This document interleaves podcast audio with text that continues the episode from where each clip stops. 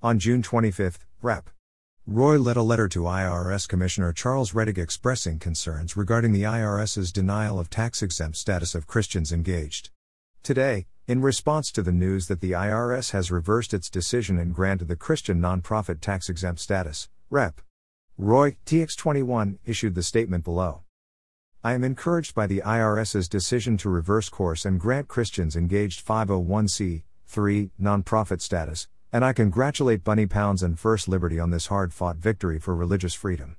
I proudly led a letter, co signed by 14 members of the House and Senate, calling out the blatantly biased, discriminatory, and flawed reasoning used in the IRS's initial denial of Christians engaged in nonprofit application.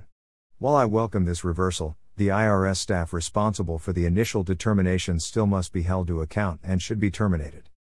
Rep.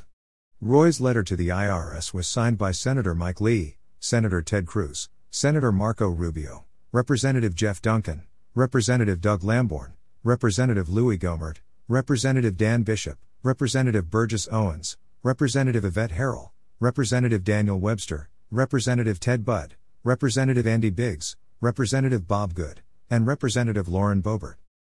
Full text of the letter is available here.